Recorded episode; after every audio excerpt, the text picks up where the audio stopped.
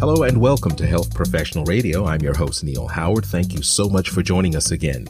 In this segment, we're going to be speaking with Dr. Milind Desai. He's joining us here as Director of Clinical Operations, Heart, Vascular, and Thoracic Institute at Cleveland Clinic. He's going to talk about the recent approval of Camzyos. It's the first and only FDA approved allosteric and reversible inhibitor selective for cardiac myosin that targets the underlying obstructive HCM. Welcome to Health Professional Radio, Dr. Desai. Thank you. Thank you very much for having me on. Well, tell us a bit about yourself briefly, and then let's talk about what this recent FDA approval of Camzyos means for patients and practitioners.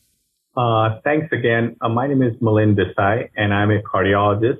I direct the Hypertrophic Cardiomyopathy Center at the Cleveland Clinic, and I am the Director of Clinical Operations for Cardiovascular Medicine uh, at the Cleveland Clinic. So as everybody has heard recently, FDA approved mavacamten, uh, which is a selective cardiac myosin inhibitor, now goes by the trade name of Camzyos. Uh, for years and years, uh, in terms of medical therapy, as it relates to hypertrophic cardiomyopathy, there was no drug that was specifically developed and FDA approved for treatment of hypertrophic cardiomyopathy.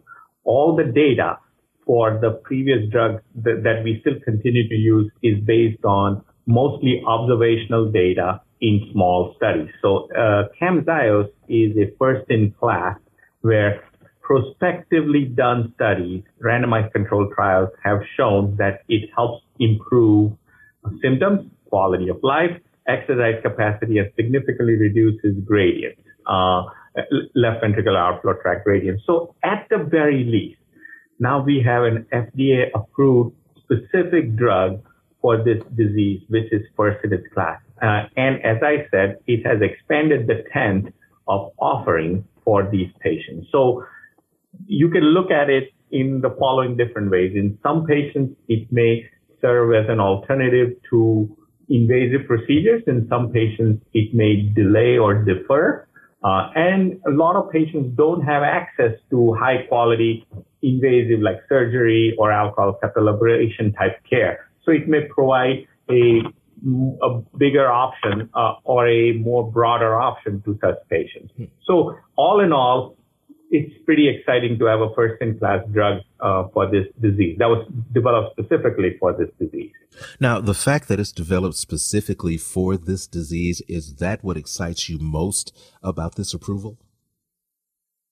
Yeah, I would, I would think so. I mean, that's, that's, yes, as I alluded to, some of the drugs that are used in this context, the beta blockers, the calcium channel blockers, and disopyramide, they were never really specifically developed for this disease. And most of the data, uh, as it relates to them, comes from observational retrospective uh, uh, studies, not prospective randomized controlled trials. So yes, more specifically developed drugs. Talk about some of the symptoms of HCM. How does it affect people in, in different ways? So yes, HCM, hypertrophic cardiomyopathy, uh, basically uh, what it is, is it results in a, a, significant thickening of the heart muscle and the heart muscle uh, is stiff and does not use energy efficiently and, and, and it, it create, and in about 60, 70% patients, there's also obstruction to the flow of blood outside of the heart. So all in all, all these things result in a fair bit of symptoms. What are some of the symptoms? Shortness of breath, uh, especially with exertion, uh, is an important symptom. Sometimes people get dizzy. It is because of either obstruction or due to arrhythmias that are also ubiquitous in this situation. Some patients because of the very thick heart muscles and compression of the blood vessels within the heart, they may develop angina-like symptoms. Uh, some patients uh, may be asymptomatic uh, and may never develop overt manifestations.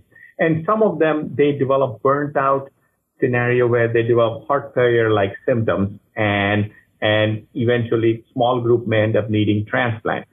The dreaded complication is sudden cardiac death in the context of uh, a, a, bad arrhythmia. Uh, fortunately, with evolution of science and our understanding of the disease, the risk of sudden cardiac death has dropped down to about half percent per year per patient. So we are making strides, but there's a lot of patients who are also underdiagnosed, misdiagnosed, or or you know they are just never diagnosed. Uh, in fact, in fact, there is data that has suggested that the top three reasons before a real diagnosis of HCM is made include uh, you have just a benign heart murmur, you may have childhood cardiac asthma, or you are just plain anxious and crazy. So, so you know there is as many people who have the correct diagnosis. We believe there are a lot more who may be misdiagnosed or underdiagnosed. Once you are diagnosed, how does Camzyos work? Yes. So Camzyos, what it is, as you have mentioned, is it's a direct cardiac myosin inhibitor. So in hypertrophic cardiomyopathy, uh, what happens is at a mu- muscle level, at a microscopic muscle level, there is significant hypercontractility. So essentially, uh, the muscles are in a state of overdrive. There's something called actin myosin cross bridging, and there's uh, too much of that. Uh, there's too much of that that makes the heart muscle very contractile. Uh, your ejection fraction is hypernormal, and also there is inefficient use of cardiac energetics, and the heart muscle is stiff. So all in all, these things occur at a microscopic level in an HCM patient. Uh, they result in outflow tract obstruction as well as diastolic dysfunction. Uh, outflow tract obstruction is often associated with mitral regurgitation, etc. Uh, so what ends up happening, all, all these things result in symptoms. So Camzyos, what it does is it reduces the hypercontractility just enough that it relieves the gradient. It significantly improves the gradient. The outflow tract gradient is reduced that helps improve the symptoms. It also indirectly in, improves the degree of mitral regurgitation, which also helps uh, with the symptoms. And it improves the energy efficiency of the heart muscle, which also helps the symptoms. So, so it has the potential, it, it has been demonstrated uh, and it has the potential of working at, at many different fronts, in many different fronts. Well, first of all, with this recent FDA approval, how do you plan to integrate Camzyos into your treatment practices there at the Center for Hypertrophic Cardiomyopathy in the Cleveland Clinic? And then tell us where listeners can uh, go to learn more about HCM. So, uh, how are we going to incorporate in our practice? So, Camzyos, at least the current indication is uh, it was approved for patients with New York Heart Association class two or three, uh, uh, not class four, and certainly not asymptomatic, and patients who have obstructive HCM. So it is only approved for people with resting or provocable outflow tract, uh, LV, significant outflow tract obstruction, which typically is defined as greater than 30 millimeters uh, at rest and greater than 50 millimeters uh, at peak stress. But be it as it may, it is approved only for symptomatic, not advanced symptomatic patients with obstructive hypertrophic cardiomyopathy. So that's where we will plan on incorporating in our patient population. So uh, currently, our standard of care is treat them with first line therapies like uh, beta blocker, calcium channel blocker, etc. So in our context, the way we have started to incorporate this is if you if you uh, are still symptomatic despite the use of first line therapy, then we incorporate. There are plenty of patients who have side effects from these first line therapies. In those patients, we incorporate, uh, we have started to incorporate mavacamten.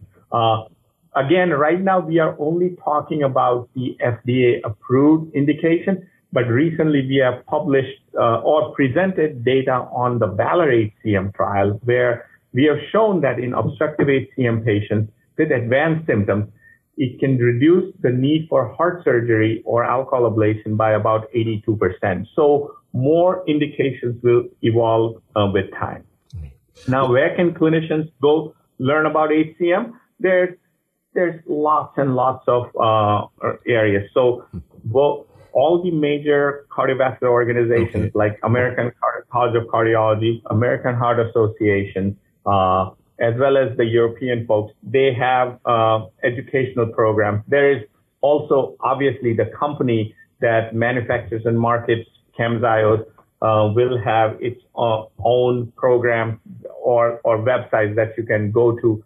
There are uh, patient advocacy organizations uh, like HCMA that has educational material. So the time, time couldn't be better for a patient or a provider to seek understanding of HCM if they so choose. Dr. Desai, thank you so much for joining us here on Health Professional Radio. It's been a pleasure. Thank you. You've been listening to Health Professional Radio. I'm your host, Neil Howard, in conversation with Dr. Milind Desai. Audio copies of this program are available at hpr.fm and healthprofessionalradio.com.au. You can also subscribe to the podcast on iTunes, listen in, download it SoundCloud, and be sure and subscribe to our YouTube channel at youtube.com Health Professional Radio.